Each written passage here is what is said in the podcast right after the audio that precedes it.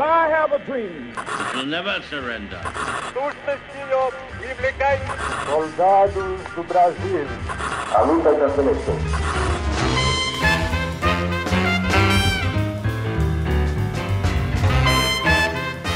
Salve ouvintes do História FM, bem-vindos a mais um episódio do podcast do Leitura Obriga História. Eu sou Iclis Rodrigues e hoje vamos falar sobre orientalismo, um conceito que eu tenho certeza que muitos de vocês já ouviram, mas às vezes nem todo mundo tem muita certeza do que se trata, né? Então, para aprofundar esse conceito e até mesmo entender as críticas que foram feitas a esse conceito, como é de praxe na academia, eu chamei o professor Otávio Luiz para conversar com vocês. Então, Otávio, por favor, se apresente para o pessoal. Iclis, é, tudo bem? Em primeiro lugar, antes de falar um pouquinho de mim, eu queria agradecer o teu convite, agradecer a oportunidade de poder conversar um pouco sobre orientalismo, em especial porque eu acho que talvez esse seja um tema super contemporâneo, né? É um tema que está na pauta do dia, então é sempre muito bom falar sobre ele. Como você comentou, eu sou Otávio, eu sou professor de História da África na Universidade Federal do Paraná, em Curitiba, e eu estou desenvolvendo uma pesquisa agora sobre África pré-moderna, né? Então, eu já desde a minha graduação eu venho trabalhando com temas que são pré-coloniais, pré-modernos. Antigamente eu chamava de história antiga, história medieval. Hoje eu já opto por várias questões que talvez até a gente fale um pouco, é chamar esse período de história pré-moderna, né? Então, eu na verdade comecei trabalhando com o mundo mediterrâneo oriental e com o tempo eu fui cada vez mais caminhando ali para a região do que hoje é o Irã e para um mundo do um mundo um pouco mais globalizado, digamos assim, pensando o espaço do Oceano Índico, o espaço da Pérsia, o espaço da África,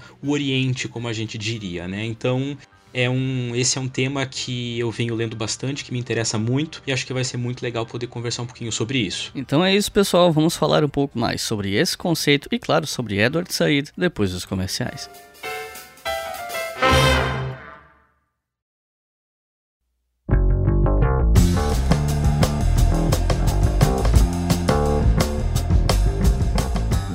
Se vocês escutam o nosso podcast há algum tempo, vocês sabem que a gente vai falar da nossa parceria com o Café História, que é o melhor portal especializado em história do Brasil. Tem muito conteúdo sobre história na internet, nem todos eles são bons, mas no Café História vocês podem confiar. Toda segunda-feira eles publicam artigos originais, artigos inéditos ou entrevistas ou materiais de boa qualidade na área de história e ciências humanas. E recentemente eles publicaram alguns artigos bem bacanas, como por exemplo, um artigo chamado Oswaldo Cruz contra as epidemias, saúde pública e questão social no início da República, que é um texto falando sobre as duras medidas de combate a doenças, especialmente no Rio de Janeiro, no começo do século XX aqui no Brasil. E as lições que se pode tirar disso também, por que não? Nós temos também uma notícia sobre uma petição pública que quer derrubar o veto presidencial ao projeto de regulamentação da profissão de historiador. Tem também uma, um artigo sobre quando a epidemia de gripe espanhola assolou a Bahia e um artigo que foi publicado no exterior e traduzido para português pelo Café História, chamado A Medicina Não é Suficiente. Por que precisamos das ciências sociais para acabar com essa pandemia? Mostrando exemplos de como no passado profissionais das ciências humanas tiveram um trabalho importante que ajudou a combater pandemias. E é um trabalho que normalmente é deixado de segundo plano, é deixado de lado e o papel desses profissionais costuma ser meio deixado de lado, meio esquecido, tanto durante o processo, como está acontecendo agora, por exemplo, como anos depois, né? Depois que a pandemia passa, o trabalho dos profissionais de ciências humanas que ajudam no combate à pandemia acaba ficando esquecido. Então, se você se interessou por esse e outros materiais de história, acesse caféhistoria.com.br.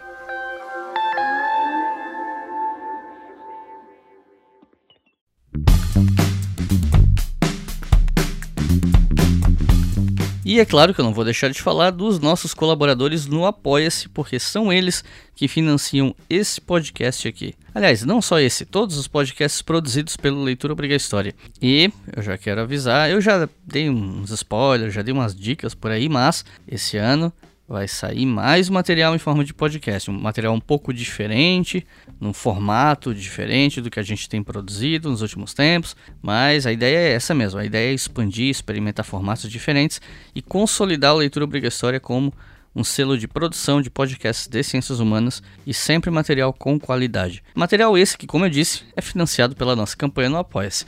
E os nossos apoiadores novos são Rafael Bemergai, Anderson Cruz Santiago, Henrique Rodrigues Goulart, Carolina Paz, Cleidiane dos Santos, Igor Castelo Branco, Joel Vitor Maia Nascimento, Viviane Jesus Conceição, Josiane Gonçalves de Freitas, Ciro Vieira Gartner, Ricardo da Quinta Mourão, Débora Alencar e Milton Gomes Ribeiro. Muito obrigado pelo apoio de vocês. Se eu pronunciei o nome de alguém errado, me desculpem. Eu sei muito bem como isso é chato. Confie em mim, eu sei como isso é chato. E continuem nos apoiando se possível, enquanto sua condição financeira permitir. Eu prometo para vocês que vai continuar valendo a pena financiar esse projeto educacional gratuito a continuar funcionando. E se você gosta das nossas produções, considere a possibilidade de se tornar um apoiador e ter o seu nome lido aqui no História FM.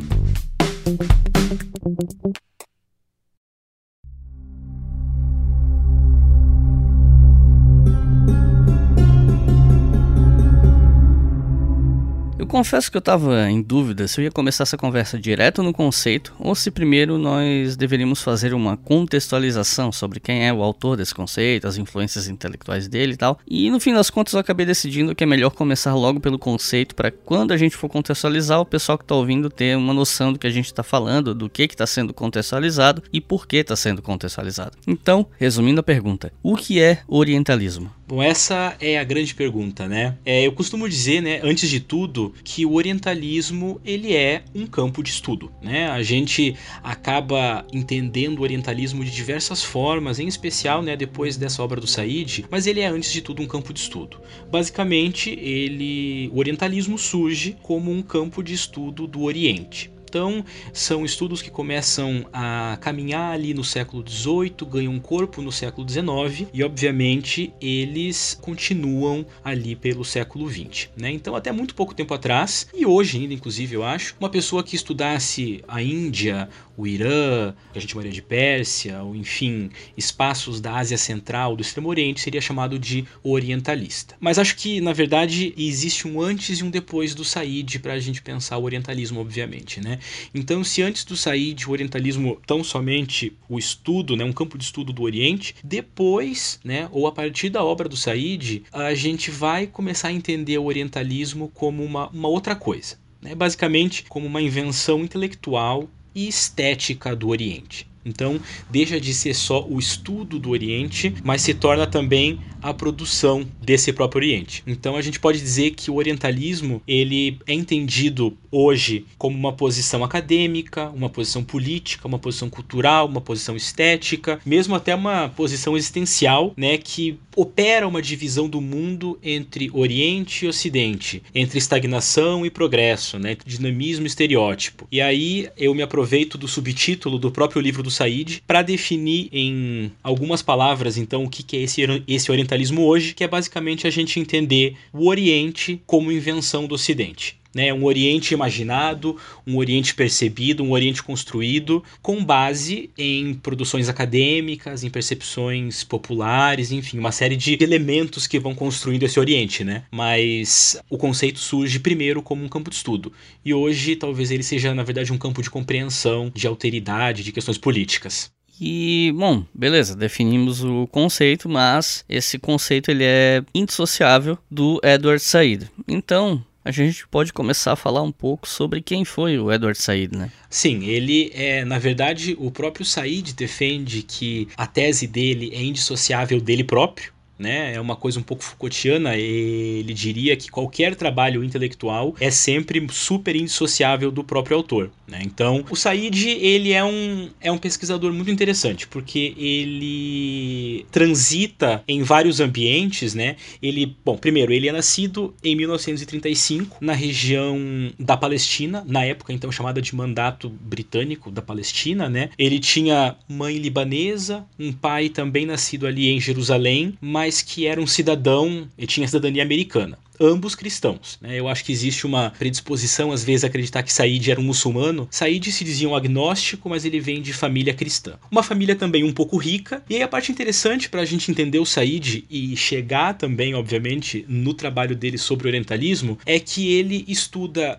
no Egito, mas ele começa seus estudos no, no Egito, né? Mas ele o faz em uma escola de língua britânica, obviamente, e ele estuda com várias pessoas famosas, que seriam famosas no futuro, por exemplo, o rei Hussein, do Líbano, se não me engano, né? E o Omar Sharif, o ator famoso também. Mas enfim, ele sai do Egito e vai para os Estados Unidos, né? Ele se torna professor de literatura, de crítica literária, de estudos culturais, né? Essa, essa área grande nos Estados Unidos, na Columbia University. E aí o interessante é que então ele transita entre esse mundo de cultura ocidental britânica e americana, mas ele também circula na posição pessoal dele de ser, de ser filho de palestinos, de ter nascido na Palestina, né? Então ele sempre fala que a identidade dele ela é muito difusa e a gente consegue perceber essa identidade difusa nele. E é, e é interessante pensar, por exemplo, que essa identidade difusa causa nele uma certa preocupação com a maneira com que identidades são narradas, são enunciadas, né?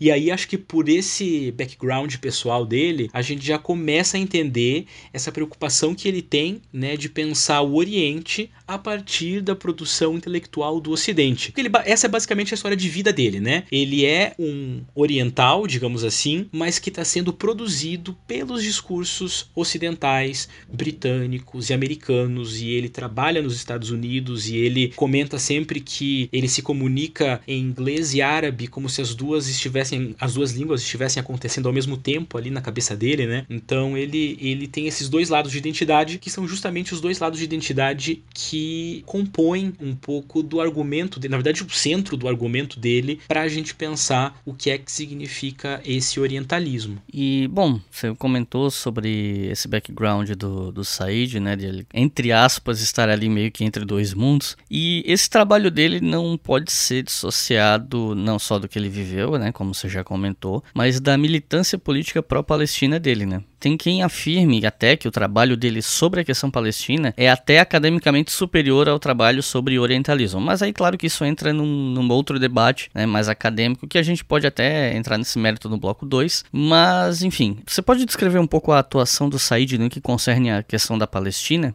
Para além da, da parte acadêmica da coisa? Eu acho que a posição política dele com relação à Palestina, da mesma forma que a identidade dele define o trabalho dele, essa questão da atuação política, do ativismo palestino dele também define o trabalho acadêmico dele. Então, o Said ele inicia efetivamente esse ativismo político dele em 1967, basicamente ali durante o período da Guerra dos Seis Dias, né? Ele começa a pensar a questão palestina ele começa a enunciar uma série de críticas políticas à maneira com que os palestinos são tratados não só pelo Estado de Israel, mas também pelo mundo ocidental como um todo. E aí, efetivamente, entre 1977 e 1991, ele se torna um membro independente do Conselho Nacional do Conselho Nacional Palestino, né? Quer dizer, ele não é filiado a nenhum partido político palestino, mas ele atua como um membro desse conselho. Ele passa então ali quase quase 20 anos nesse conselho, né? E ele vai abandonar esse posto por discordâncias políticas com a dirigência da política palestina e com o próprio Yasser Arafat por questões de cunho ideológico, moral e político. Said defendia um direito à autodeterminação tanto dos árabes palestinos quanto dos judeus. Ele era contra qualquer tipo de nacionalismo, imperialismo que viesse ali daquele ranço do século XIX e do começo do século XX. Então ele tinha propostas muito claras do que ele acreditava que deveria ser a Palestina. Né? Ele pensava em um duplo Estado, enfim, o fim dessas, dessas questões de nacionalismo para que as coisas funcionassem muito bem. Agora, uma coisa que eu acho interessante é que o ativismo dele ganha muito mais preponderância, não necessariamente pela atuação prática que ele acaba tendo nesse Conselho Nacional da Palestina, mas porque ele atua como uma espécie de criador da própria voz palestina. Então, o que a gente pode dizer é que o grande peso do ativismo do Said está em dar voz, na tentativa pelo menos, de dar voz e dar corpo ao povo palestino, porque a militância dele, ela era obviamente política, mas ela era também narrativa. E aí ele se coloca como um intelectual público, justamente porque ele olha para a política, mas ele olha também para as questões ideológicas que cercam essa luta política, né? Aqui eu me refiro, por exemplo, à luta que ele tem contra a desumanização do outro. Né? Então a preocupação dele, a gente poderia dizer que se centra no que ele vê como desumanização do povo palestino. Aqui a gente já também começa a ver alguns desses elementos que a gente vai conversar logo mais sobre o conceito de orientalismo, né? Fala que o Ocidente cria estereótipos do Oriente e a gente percebe que ele vê uh, o Ocidente também criando estereótipos, desumanizando, objetificando, enfim, criando narrativas de subalternização para o povo palestino. E aí há muita gente que diria que, né, como você bem falou, que a grande contribuição acadêmica barra política do Said nem é é tanto com o orientalismo, que é lá de, dos anos 70, né? Mas é com uma palestra que ele dá em 1993, que ele chama de Speaking Truth to Power, né? Falando a verdade ao poder. E ali o que ele faz é afirmar que o intelectual que efetivamente se filia às estruturas de poder, ele é sempre um grande hipócrita. O intelectual, ele precisa ter necessariamente uma posição combativa, uma posição crítica no sentido mais básico dessa palavra, né? E é por isso que a posição dele é sempre muito combativa. Né? Muita gente diria, inclusive, que ele costuma assumir um, um papel bastante agressivo nas críticas que ele faz, mas a gente consegue ver que isso também está ligado ao tipo de militância que ele exerce. Né? A gente poderia pensar nesse sentido, né? linkando tanto a atuação política dele quanto os argumentos que ele apresenta no orientalismo, uma raiz prática dessas duas coisas está lá em um discurso que a primeira-ministra a israelense Golda Meir pronuncia em 69, em que ela basicamente nega a existência dos palestinos. Ela diz que, enfim, não há um povo palestino e desenvolve esse argumento. E aí, para o Said, essa negação da existência e, da, e, do protagonismo, enfim, de um povo palestino, ela existe também porque o movimento sionista que ampara ideologicamente o Estado de Israel, ele também é um movimento imperialista. Né? Então, se a gente pensa que o orientalismo do Said surge como uma crítica às, aos estilos e às estéticas discursivas do imperialismo, a gente consegue ver como a luta dele pela Palestina também acaba se relacionando com essa preocupação imperialista. Então, a gente poderia resumir a atuação dele como um porta-voz político e ideológico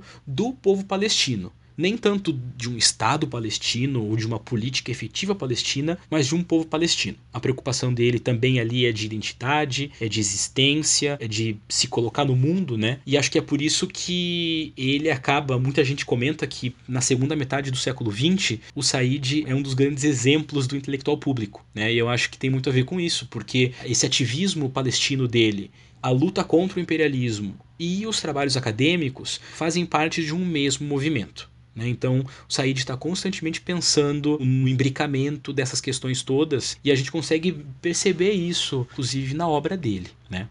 Uma coisa que eu percebi com o tempo em relação ao Said é que, talvez justamente por ele ser um cara que faz críticas pesadas a que a gente entende por Ocidente, por ser um cara que defende a causa palestina e por ser um cara que é um intelectual público, isso, essas três características fizeram com que o Said fosse muito alvo de críticas, mas críticas às vezes com um viés um pouco mais acadêmico e outras que me parecem muito mais, às vezes até críticas relacionadas a questões de caráter mesmo. É, as críticas que eu encontrei ao Said, elas são muito severas assim. Gente que chega ao ponto de acusar o Said de charlatanismo ou de monopolizar um debate que era feito por outras pessoas e virar uma espécie de intelectual pop, que toda vez que o Said recebe uma crítica acadêmica, ele é defendido com unhas e dentes por fãs fanáticos, assim, críticas bem virulentas que eu não costumo ver a outros intelectuais, né? Você concorda com isso? Você acha que de fato o Said ele é um desses intelectuais que recebe críticas mais severas que a média? Eu acredito que sim, por algumas razões. Talvez a gente pudesse, inclusive, pensar que a primeira grande razão para ter essa crítica é o fato de que há ali um orientalismo operando. né? Então, então, provavelmente o próprio Said talvez até pensasse isso, mesmo que não verbalizasse. Mas eu acho também que há outros dois elementos que mostram pra gente que ele de fato é um grande alvo de crítica também, né? A primeira delas, eu diria que é o tom um pouco iconoclasta, geral e inflamatório do próprio livro Orientalismo. Ali, o que o Said faz, basicamente, é falar não dá para entender o Oriente a partir da produção textual do Ocidente. E aí, quando ele faz isso, ele ofende, assim, quase que, que pessoalmente, digamos, uma série de pesquisadores que se viam como neutros em questões políticas, né? Pessoas que estavam ali decifrando línguas antigas do Oriente, trabalhando com manuscritos, e de repente essas pessoas se tornam alvo político de um discurso imperialista. E a gente tem que lembrar que quando ele lança esse livro, Claro que já vi uma série de, de trabalhos e de autores e autoras que eram críticos a movimentos ocidentais, imperialistas, enfim, mas o Said ele ganha uma projeção como quase que um dos grandes fundadores assim dos estudos pós-coloniais, como um cara meio pós-moderno, segundo alguns, né?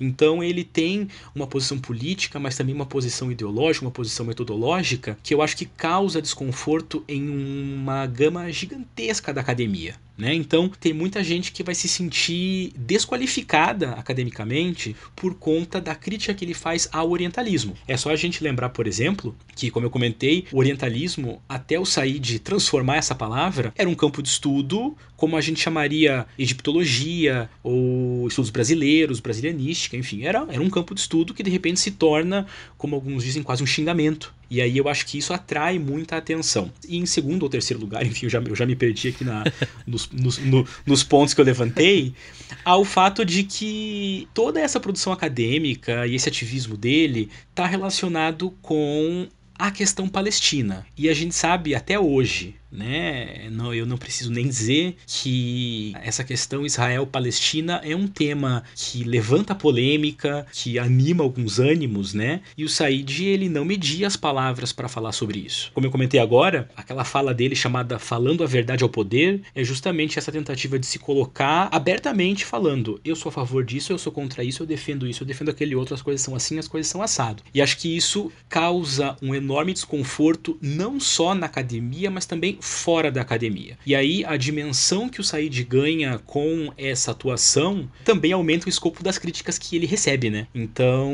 as críticas vêm de dentro de fora, também pelo fato de que ele se coloca ativamente como intelectual público, então por isso até imagino que seja a razão de falarem que ele é um pouco charlatão, ou que ele generaliza algumas coisas, ou que ele é propositalmente inflamatório, né? Porque ele quer se colocar para fora também. Ele não está falando só para dentro da academia, como eventualmente acontece. Ele também está falando para fora. E a gente percebe, né? É só a gente levar em consideração como a gente fala sobre o orientalismo hoje, como até muita gente até tem uma ideia do que significa orientalismo, mesmo sem ter lido o livro ou sem conhecer o Said. Né? Quer dizer, é uma ideia que ganhou uma ressonância de fato muito pública. Né? E aí ele se torna um alvo, um alvo imenso de críticas. Ele inclusive recebeu muitas ameaças de morte. Né? Um, alguns dos críticos dele, dos críticos da obra acadêmica dele, até costumam dizer que se solidarizam com ele enquanto ativista, né? enquanto intelectual público, porque a coisa ganha uma dimensão realmente muito grande. Eu costumo falar que toda vez que você abre a boca para falar alguma coisa é mais uma oportunidade que você está dando a si mesmo de falar uma besteira. Por quê? Porque quando você é um intelectual público, muito do que você produz tem a ver com uma certa demanda também. A demanda do interesse público em relação a assuntos, e aí nesse caso, história. Né? E quando você acaba tendo que fazer um equilíbrio entre aquilo que você produz e aquilo que o público espera de você, vai ter momentos em que você vai ter que fazer uma fala um pouco mais generalizadora, às vezes um, passar uma noção de uma maneira mais superficial, cometer erros também, porque afinal de contas, né, todos nós somos humanos e você pode cometer erro. E uma coisa que me incomoda muito é que às vezes eu vejo pessoas, acadêmicos que se colocam para falar em público, que vão para a internet, que vão para a TV e tal, a cobrança que existe dentro da academia por uma perfeição impossível é uma coisa que me incomoda bastante, sabe? Eu não tô falando aqui do tipo, ah, as críticas que fizeram ao que o Said escreveu, porque aí é uma outra dimensão, a dimensão de crítica acadêmica, que a gente vai falar no bloco 2, mas a coisa do intelectual público, né? A pessoa que vai e dá a cara a tapa para levar o conhecimento para as pessoas e tal. Vai ter momentos em que você vai ser mais generalista, você vai cometer um erro, e me parece que o julgamento da academia em relação a essas pessoas às vezes é muito cruel. Eles costumam vir de pessoas que não têm um décimo da coragem de, do intelectual público de ir lá e dar a cara a tapa e ser o alvo das críticas, né? Então eu acho que é é interessante levantar esse ponto porque eu acho que às vezes as pessoas na academia são muito duras com os intelectuais que tentam popularizar o conhecimento. Sim, e é interessante porque uma coisa que o Said fala e que tem tudo a ver com o que você acabou de falar é que todo intelectual, ele, e isso é um argumento já antigo, né? Todo intelectual fala de um lugar político. Então, tudo que a gente produz ou tudo que a gente enuncia está permeado por um contexto político, por uma formação ideológica, né? E o Said, ele justamente por chamar atenção para isso é que ele se coloca como de fato um intelectual público. E eu concordo que isso requer bastante coragem, né? E como a gente está vendo, como você falou, e como a gente vê com, com o Said, eu acho que também atrai, em uma medida muito semelhante, um nível de críticas. Justamente porque qualquer deslize se torna uma responsabilidade, enfim, né? Como se a dimensão pública tornasse tudo também muito maior, né? Digamos assim. Eu acho que essa, essa é uma das imagens que fica quando a gente olha para o Said enquanto acadêmico, mas em especial também para o Said enquanto intelectual público, né? Você está ouvindo o História FM.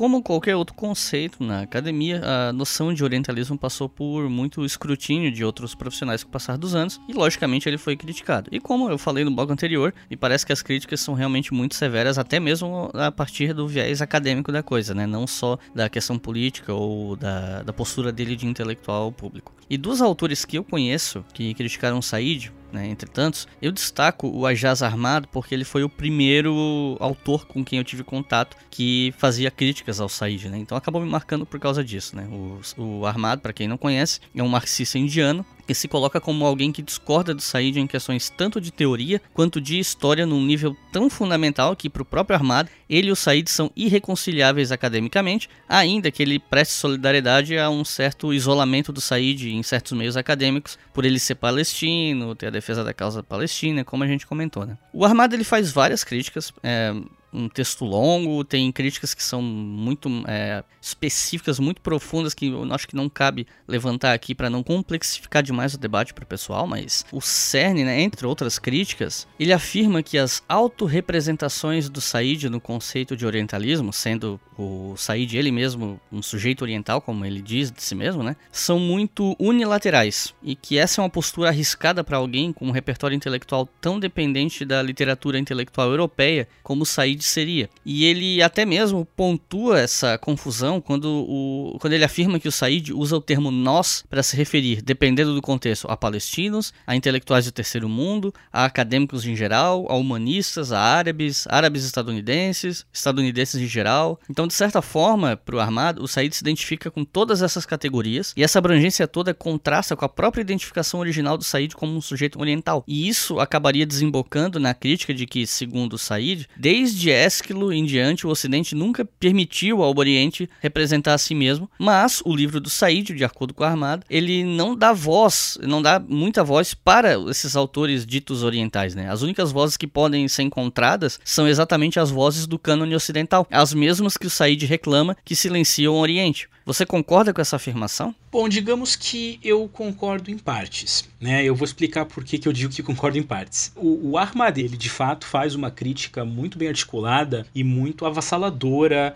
ao conteúdo metodológico, digamos assim, do Said. Mas eu acho que uma coisa a gente precisa trazer para frente do debate antes de pensar essas críticas, né? É pensar o que, que essencialmente é a crítica orientalista do Said. Porque uma coisa que o próprio Said fala em edições posteriores do, do Orientalismo é que ele não quer saber, basicamente assim, o que é o Oriente. Ele quer saber como o Oriente é dito. Então, se a gente pensa que o foco do orientalismo é pensar a criação de um Oriente e não as histórias próprias desse Oriente, a gente consegue perceber por que, que ele vai trabalhar em cima do cânone ocidental. O orientalismo do Said não é o conjunto de histórias do próprio Oriente, é o discurso de como o Ocidente inventa um Oriente. E aí esse Oriente vai estar tá em tudo para nós. Tudo que a gente pensar desse Oriente vai estar tá passando por esse filtro. Então, orientalismo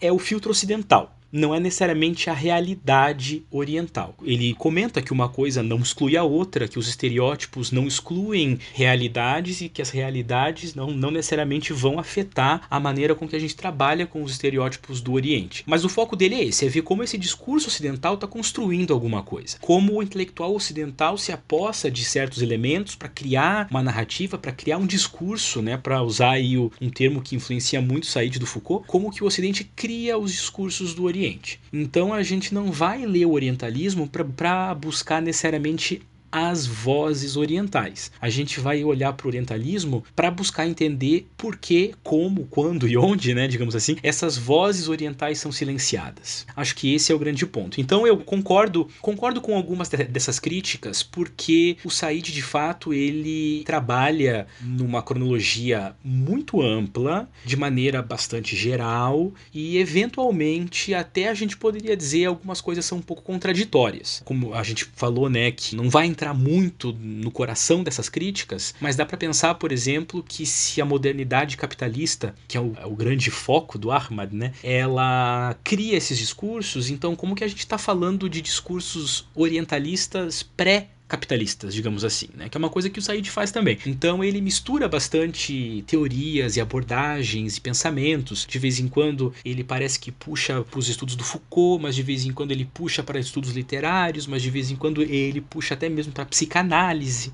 Por quê? Porque ele está pensando como que o Ocidente está olhando para o outro. E aí eu acho que esse é que deve ser o grande foco do que a gente retira do orientalismo. Lembrando que esse livro já tem basicamente 40 e tantos anos, né? Então eu acho que talvez o Ahmad de fato ele esteja sendo correto em alguns comentários, mas eu sempre tenho a sensação, e aqui eu me alio um pouco ao Said, que as pessoas leem a obra dele esperando certas coisas, querendo perceber certas coisas e essas certas coisas não estão ali. O Oriente não está ali. O que está ali é um invólucro, é uma representação, é um discurso ocidental. E o livro é sobre isso. Né? Não é não é sobre o protagonismo oriental, é sobre subalternização operada pelo Ocidente. E aí eu acho que quando a gente vai ler a crítica que o Ahmad faz, é preciso se lembrar disso, que há uma razão óbvia para o Said estar trabalhando com os grandes textos canônicos do Ocidente. É porque ele, ele quer ver como esses textos operam a criação de uma imagem. Há um sentido relativamente coeso por trás das escolhas que o Said tem.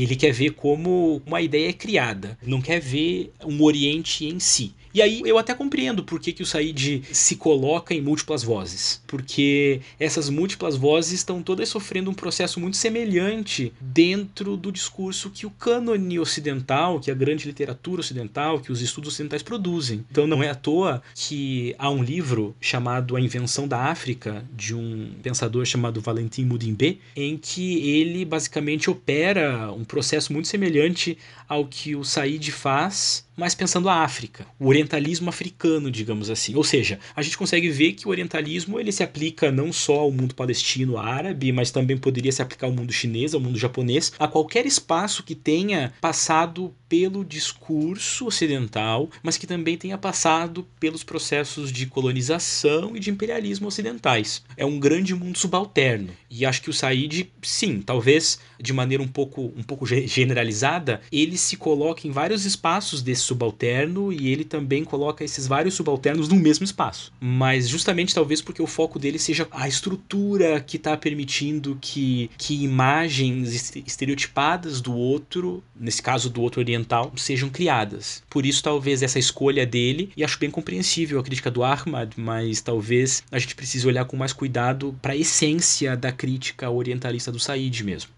Uma outra crítica, que parte obviamente da filiação do Armada ao marxismo, é que historicamente a maioria das críticas ao colonialismo vieram do campo marxista, ou pelo menos com o anti-imperialismo cultural, né, que geral que o marxismo e o movimento comunista em geral ajudaram a fazer surgir. Mas, de acordo com o Armado, o Said romperia drasticamente com essa tradição e até colocaria Marx dentro de um balaio de historicismo ocidental. Esse livro ele foi lançado em 78, muito próximo da era Reagan e Thatcher e ascensão do neoliberalismo, tá? uma época em que o anticomunismo e o antimarxismo ganharam muita força, inclusive na academia, em parte da Europa, nos Estados Unidos e tal. E isso, de acordo com alguns armado, mas alguns críticos marxistas, né, uma opinião marxista, digamos assim, isso teria facilitado o sucesso de obras com teor anticomunista. E aí o Armado coloca o Said, né, coloca o orientalismo nesse contexto. Mas a parte desse ponto em particular, o Armado afirma que o Said classifica todos os conhecimentos europeus sobre a não Europa como se eles fossem maus conhecimentos, porque eles estariam contaminados por essa formação agressiva de uma identidade europeia constituída em oposição ao outro.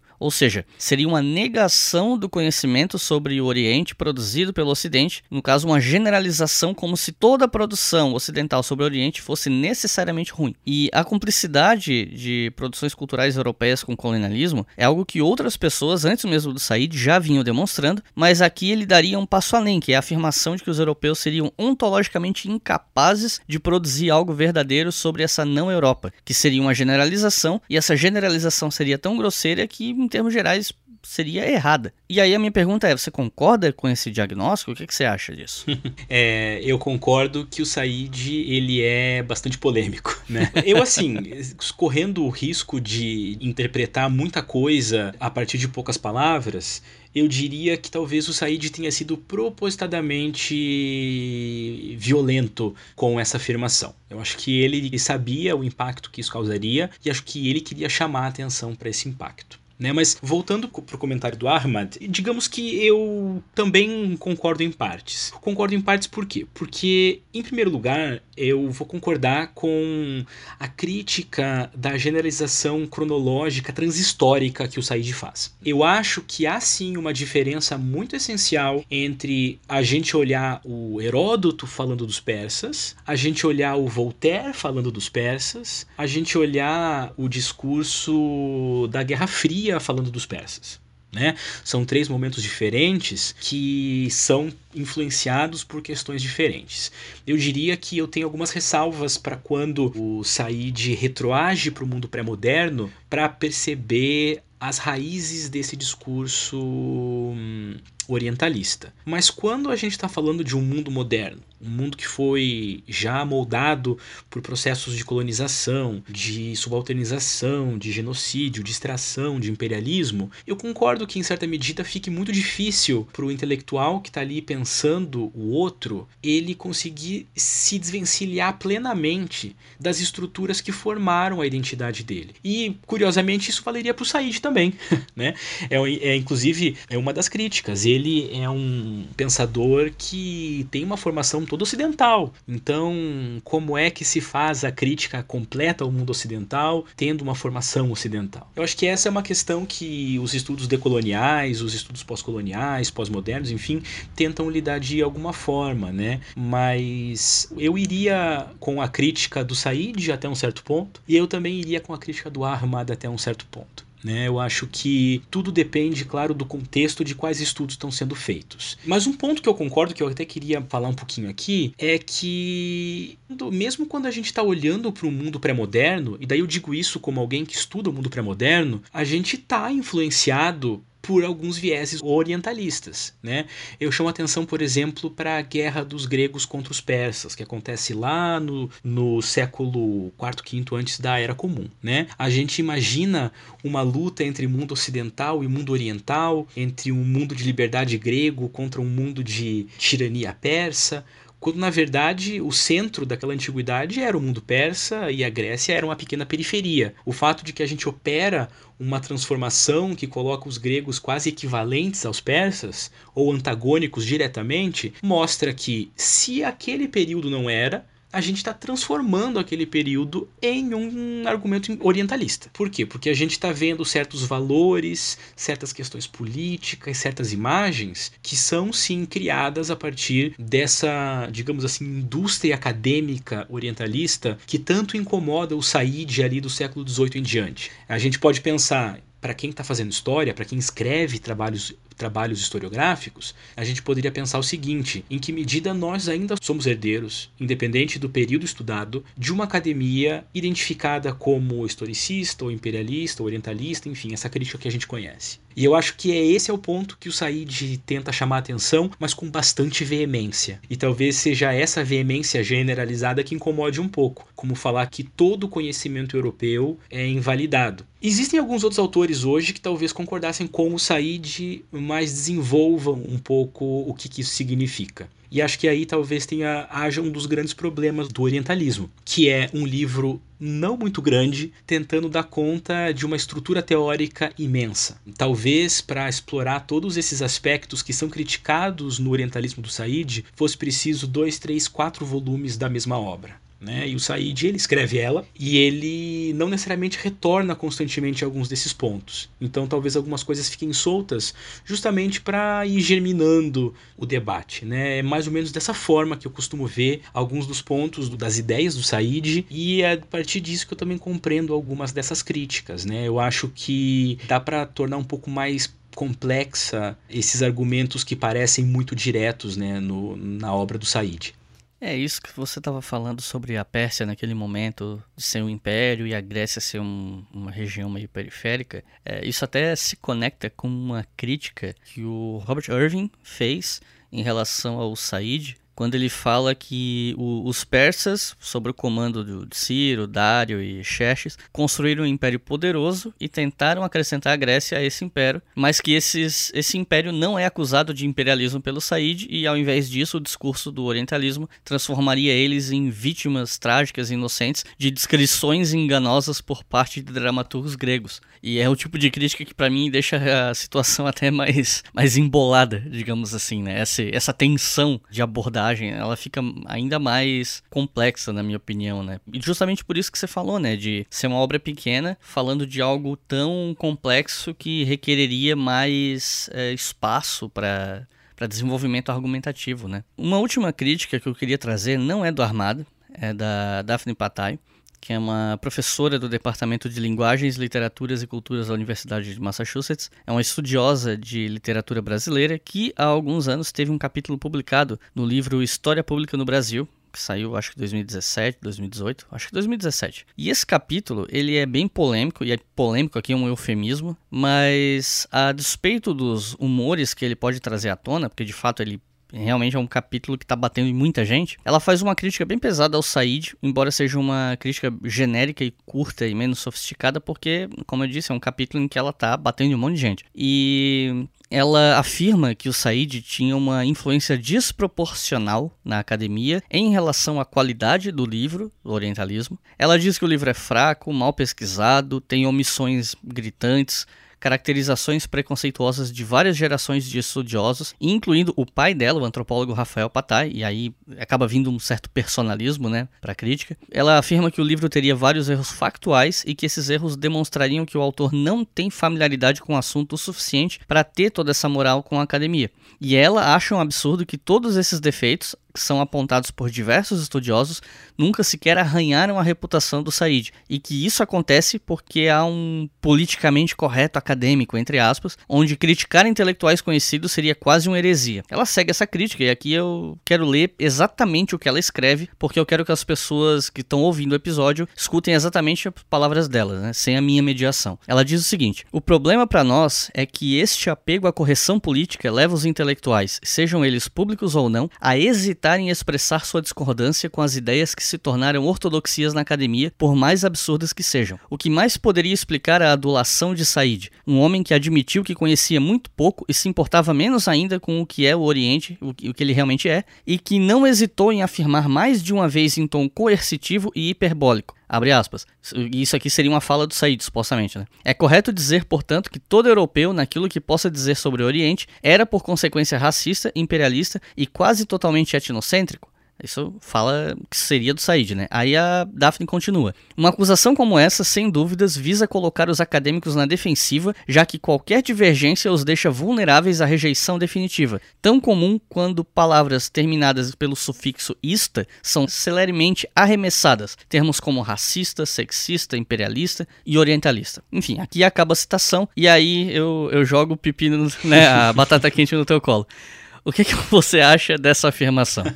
É, honestamente, acho que há uma injustiça muito grande nesse tipo de crítica. E é interessante que essa crítica se enquadra exatamente naquele discurso lá de 1997 do próprio Said. É o argumento que, inclusive, nós costumamos ver bastante por aí hoje em dia, que se você, por um acaso, não segue a linha de iconoclastia ocidental, ou enfim, aí que você pode colocar ou conservadora, ou política, uma série de coisas, você está sendo silenciado. É uma busca pelo direito de afirmar que certas coisas são boas e não ruins, quando a gente poderia entender que elas são essencialmente ruins. O que eu quero dizer com isso? Não é incomum, por exemplo, que alguns autores britânicos tentem reabilitar o imperialismo britânico, dizendo que sim, teve uma série de coisas ruins, mas também teve construção de ferrovia, de escola, de hospital, de universidade, de correio, de estrada. E aí isso precisa estar tá balanceado com fome, genocídio, epistemicídio, subalternização e uma série de outras coisas terríveis, né? E caso você diga que não, elas não estão no mesmo nível, é como se você tivesse reforçando uma certa ortodoxia acadêmica que não permite uma liberdade completa de expressão. Esse é um argumento que tem sido muito comum hoje, mas que o Said fala. É, de nada adianta você ser um intelectual e você não olhar para os processos internos do teu próprio espaço. Ele cita alguns autores americanos, por exemplo, vão olhar para o Afeganistão ele não cita esse exemplo, mas enfim, estou adaptando aqui, e falar que lá é um espaço bárbaro de terrorismo, de morte, sem fazer uma crítica dos problemas de opressão que acontecem dentro de uma democracia, por exemplo. Então ele fala: esse é um acadêmico, o acadêmico que olha para um lado e não para o outro, ele está se filiando a uma estrutura de poder, a um status quo, e ele é um hipócrita. Então eu imagino que se o Said pudesse ler essa crítica agora e responder a ela, ele diria que talvez haja uma certa hipocrisia em atacar o que se chama de ortodoxia, enquanto se tenta explorar ele elementos que poderiam ser criticados. E, e, não é necessariamente isso que a Patai está falando, mas eu vejo ramificações disso em uma série de discursos comuns hoje em dia. Então, a gente sempre ouve, por exemplo, ah, se você não é marxista, você não vai conseguir tirar nota boa no curso de história. Se você não é de esquerda, você vai ser perseguido, né? Eu acho que é uma simplificação muito grosseira da perspectiva que o Said apresenta. Já com relação à crítica dele enquanto acadêmico, sim, de fato, existe, existem problemas factuais no orientalismo, uh, existem algumas omissões, existem escolhas que são claramente colocadas ali para reforçar um argumento, mas eu volto a insistir. O fato de que esse livro gerou tanto debate e gera tanto debate e gerou uma série de outras maneiras de pensar documentações variadas, de pensar outros espaços, eu acho que mostra o valor uh, fundamental fundamental que essa obra tem. A gente não precisa necessariamente se ater às questões factuais do Said hoje em dia, porque a gente já tem outras críticas e outros trabalhos que dão conta de várias pontas que o Said deixou. E essas pontas são exploradas por outros autores justamente porque o orientalismo ele abriu um espaço e ele deu fôlego para um certo tipo de crítica que, na minha opinião, enquanto alguém que se interessa por trabalhar temas não ocidentais e não modernos, é completamente fundamental. Então, ainda que a gente possa pegar detalhes do orientalismo e ir mostrando aonde o Said errou ou por que a escolha dele não faz sentido, a reverberação dessa obra é uma outra coisa. E a reverberação dessa obra sendo uma outra coisa atesta a importância que essa obra tem. Né? Eu acho que esse é o grande ponto do orientalismo hoje. Né? É uma obra, a gente poderia fazer uma comparação talvez um pouco esdrúxula com o que acontece com as obras do Marx né? Em que a gente pode, se a gente retornar a algumas obras específicas, talvez possa fazer uma série de críticas contextuais ou teóricas, mas não se nega o peso que a ideia do marxismo teve dali em diante. Eu acho que em certa medida o Said passa por um processo um pouco semelhante. O orientalismo em si, ele já gerou crias. E a gente pode, quando a gente quer transformar esse discurso de fato em uma ferramenta de análise documental e numa teoria, uma metodologia de análise de fonte, a gente pode recorrer aos frutos que esse trabalho deu e não necessariamente à obra Orientalismo em si. O Orientalismo enquanto livro, ele hoje orienta um pouco de como a gente pode ler o que veio depois ou ler o que veio antes. Então, eu acho essa crítica factual do texto um tanto severa, porque eventualmente ela aparece, mas eu não acredito que a maneira com que o Said analisa os cânones, enfim, seja afetada por causa disso muita coisa ali pode ser debatida, mas como eu falei, os frutos disso é que precisam ser o foco, digamos assim, acadêmico, teórico, metodológico hoje. Resumo da ópera: o livro tem defeitos, tem problemas, mas os méritos, né, as mudanças que ele causou, são um mérito que esses defeitos não tiram da obra. Exatamente.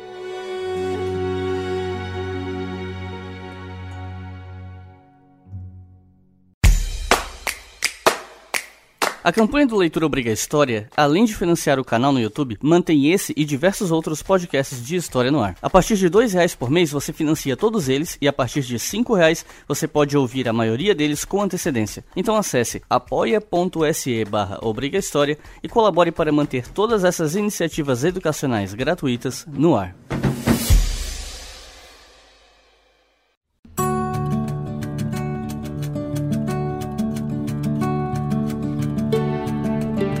Ao contrário do que alguns ouvintes podem estar pensando, a ideia do bloco anterior não era desqualificar o Said ou o conceito de orientalismo, mas se um conceito como esse gerou tanta controvérsia, e eu acho justo que a gente ao menos levante a bola para que os ouvintes saibam disso, né? E saibam que alguns dos argumentos usados para fazer a crítica estão por aí na academia e é uma forma de publicizar esses argumentos, né? Mas agora, nesse bloco 3, a gente conversou, né, antes de quando eu estava montando o roteiro da conversa, e a gente achou que valia a pena começar a falar de exemplos práticos do que seria o tal orientalismo no mundo contemporâneo, nos debates públicos, nas produções culturais. E aí vocês que estão ouvindo podem chegar às suas conclusões. Mas primeiro a gente tem que começar a dar exemplos, né? E vamos começar com exemplos acadêmicos aqui. Que exemplos vêm atualmente mais rapidamente quando se fala em orientalismo dentro da academia? Tem um exemplo em especial que eu gostaria de chamar a atenção, que é muito, muito, muito recente. É há pouco tempo atrás, foi lançado um livro que já tem uma versão em espanhol, em inglês, enfim, chamado de Sopa de Wuhan.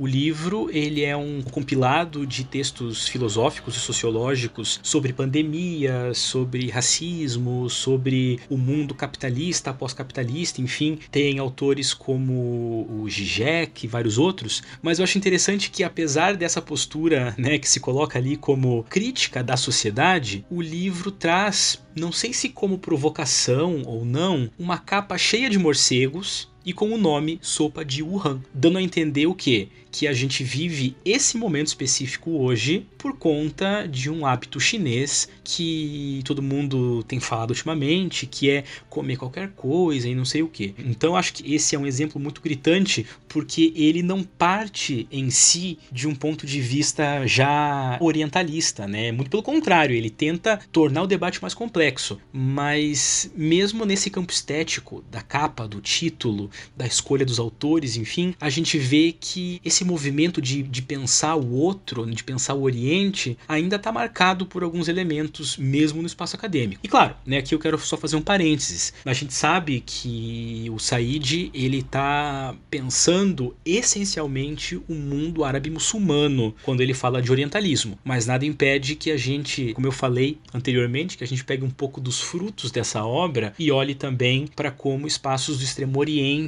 são representados. E aí, a partir desse âmbito acadêmico, dessa obra específica, a gente também consegue ver as ramificações disso, né? Então, a crítica à higiene e aos hábitos alimentares e a uma série de processos que, quando são colocados como crítica, não são colocados tão somente como uma crítica política contemporânea, são colocados como uma crítica cultural. É da essência chinesa, por exemplo, ter certos hábitos, ou é da essência muçulmana ser violento e assim por diante. Então, eu acho que a maioria dessas análises mais acadêmicas assim que tentam trabalhar com caminhos fáceis para a compreensão do outro, elas estão justamente operando o nível acadêmico do orientalismo, que é a impressão de neutralidade, a assistência de documentação, né, as ferramentas de análise todas muito bem afiadas. E quando você junta isso tudo, o que, que você tem?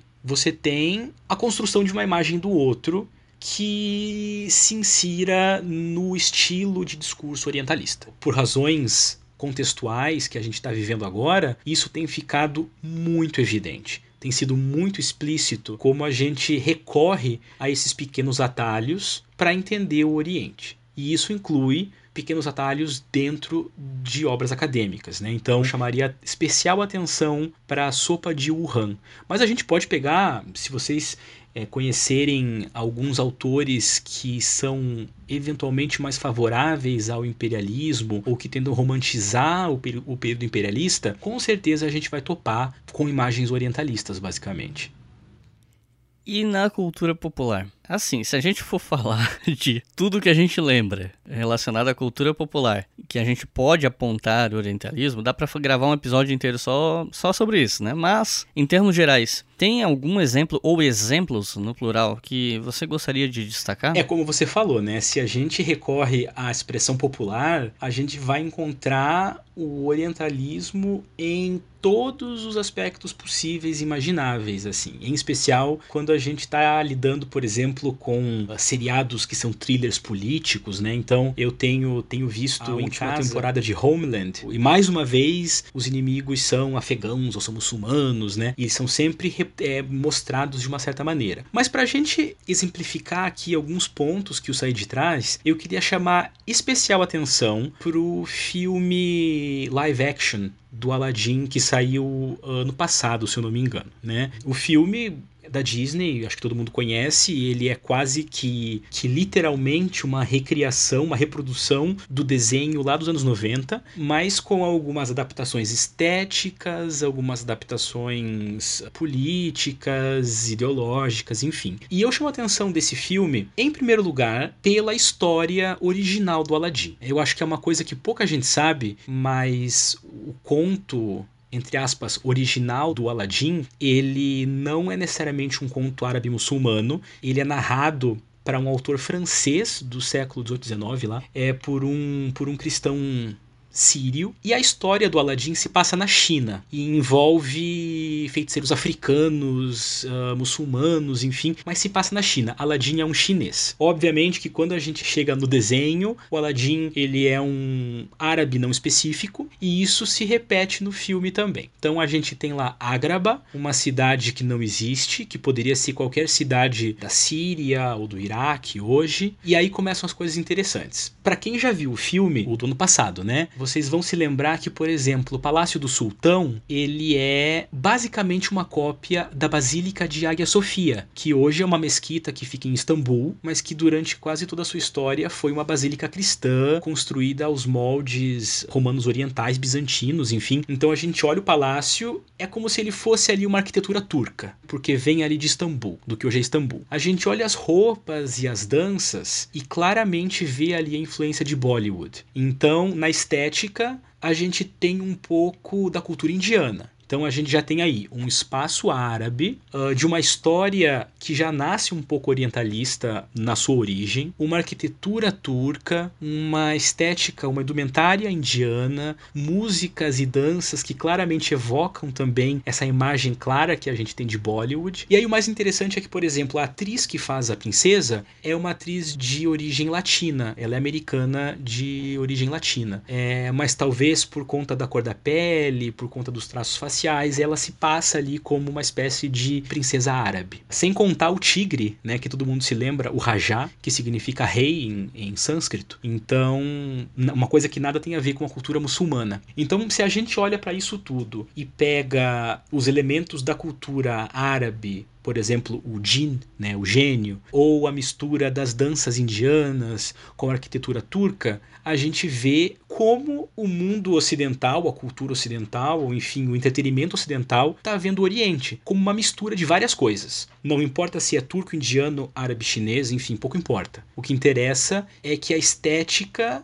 nos evoque uma certa imagem. E esse aqui é, é um dos grandes pontos que a gente pode pensar populares do orientalismo. Por que, que é tão fácil evocar essa imagem? Porque ela está na literatura, está na arte, está no trabalho acadêmico e está numa consciência histórica. Então, você coloca ali uma roupinha indiana e pronto. Você automaticamente se remete ao Oriente. Coloca um cenário um pouco estilizado muçulmano, tá falando do Oriente. Coloca uma arquitetura que lembra a Turquia, tá falando do Oriente e assim por diante. Então, né, é só a gente pensar por que, que é tão fácil trabalhar com esses atalhos de imagem. Porque eles são justamente atalhos estereotipados, né? São atalhos que evocam essa construção já muito antiga do que significa o Oriente, né? Então, basicamente, a gente está falando aqui de um processo muito visível, cultural, de entretenimento, bastante popular, mas ainda assim um processo de orientalismo, né?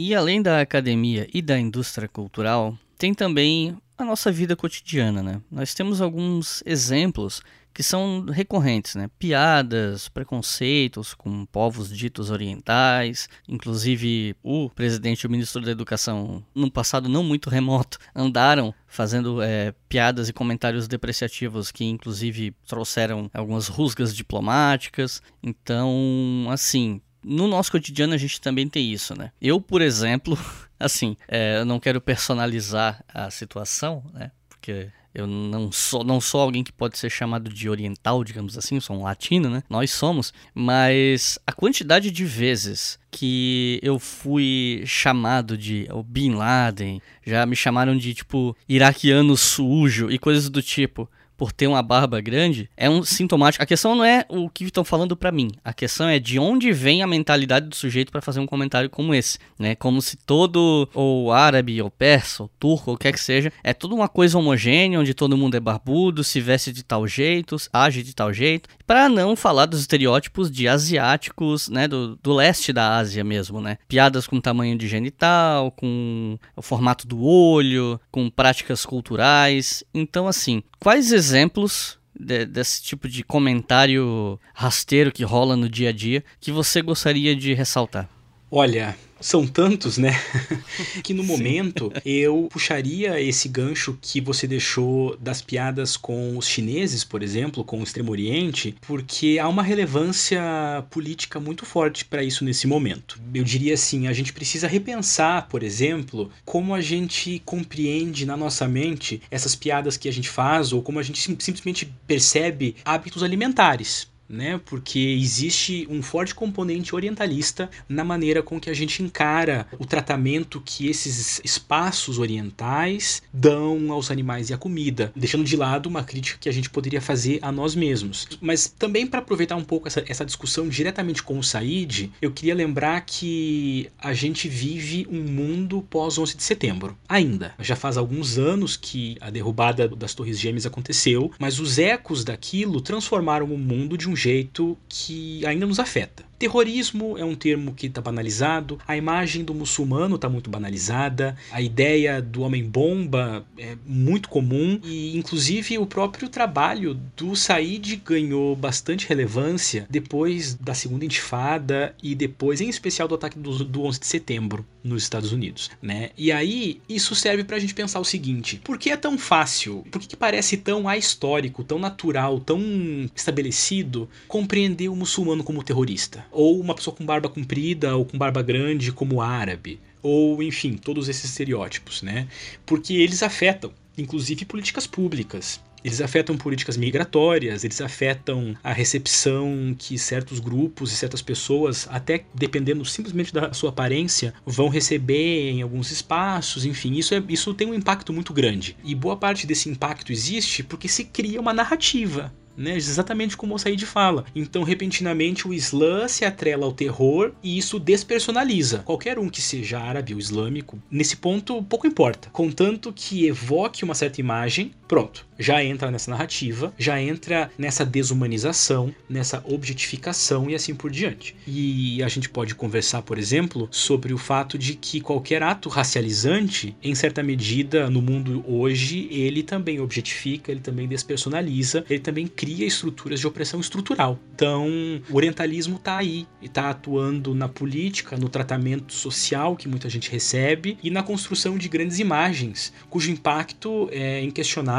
e, infelizmente, provavelmente vai continuar sendo ainda por algum tempo, porque a força que o orientalismo tem é muito grande. Né, justamente porque nos permite sentir alguma coisa em oposição ao outro. Porque se o muçulmano é terrorista, eu já sei que eu não sou terrorista, porque eu não sou árabe, eu não sou muçulmano, então eu não sou violento, então eu tô em outro estágio civilizacional e assim por diante. Esse é um ponto muito fundamental. Como taxar o outro também serve para definir quem eu sou. E acho que aí fica muito mais simples entender o apelo popular realmente que o orientalismo tem nesses discursos vigentes que estão desde a mídia até piadinhas, até as políticas públicas.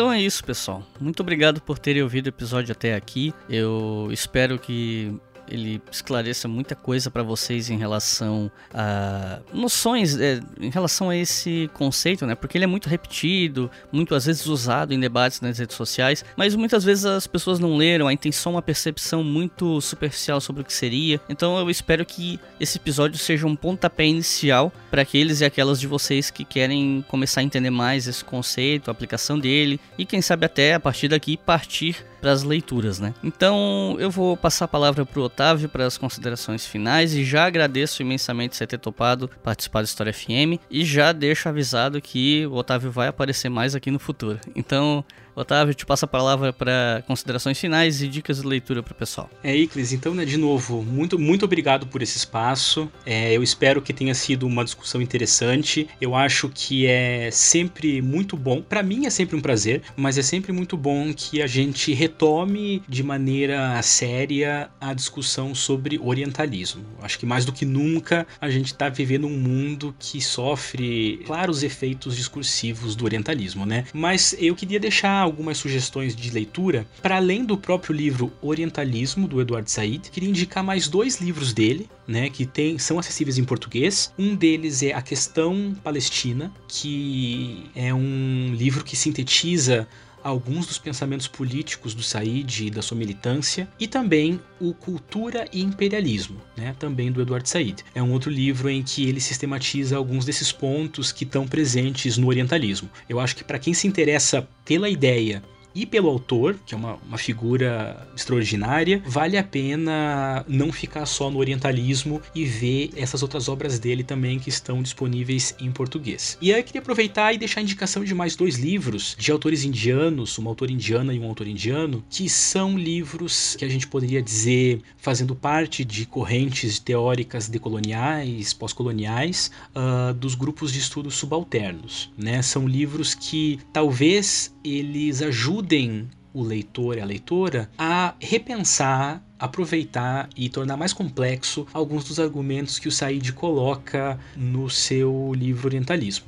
Então, o primeiro desses é Pode o Subalterno Falar, da Gayatri Spivak, um livro bem pequenininho, tem em português, muito interessante para pensar questões de subalternização e de possibilidade de protagonismos. E o outro é um livro um pouco maior, de um indiano também chamado Dipesh Chakrabarti. O nome do livro, esse tem em inglês, se chama Provincializing Europe. É um livro que talvez aborde um pouco uma das críticas feitas ao Said, que é a de pensar a Europa também como um monolito fixo transhistórico. Eu acho que para quem está interessado nesse debate, esse livro do Dipesh Chakrabarti, ele é excelente e vai retomar várias das reflexões que a gente pode ter lendo o orientalismo. Né? Então, espero que esses livros sejam de interesse, que esse debate tenha sido bastante frutífero e, de novo, agradeço muito o espaço e a conversa que a gente teve. Então é isso, pessoal. Não se esqueçam de seguir a gente no Twitter, arroba HistóriaFM, FM maiúsculo. Apoiar a gente lá em apoia.se barra História. E se vocês gostaram do episódio, comentem lá no Twitter, falem o que vocês acharam. Se vocês quiserem dar sugestões de temas futuros que estão relacionados a Oriente, coisas do tipo. A gente pode pensar em novas pautas, como eu disse, o Otávio já está convidado aqui para aparecer no futuro, então fiquem à vontade para sugerir temas. Muito obrigado quem assistiu até o final e até a próxima.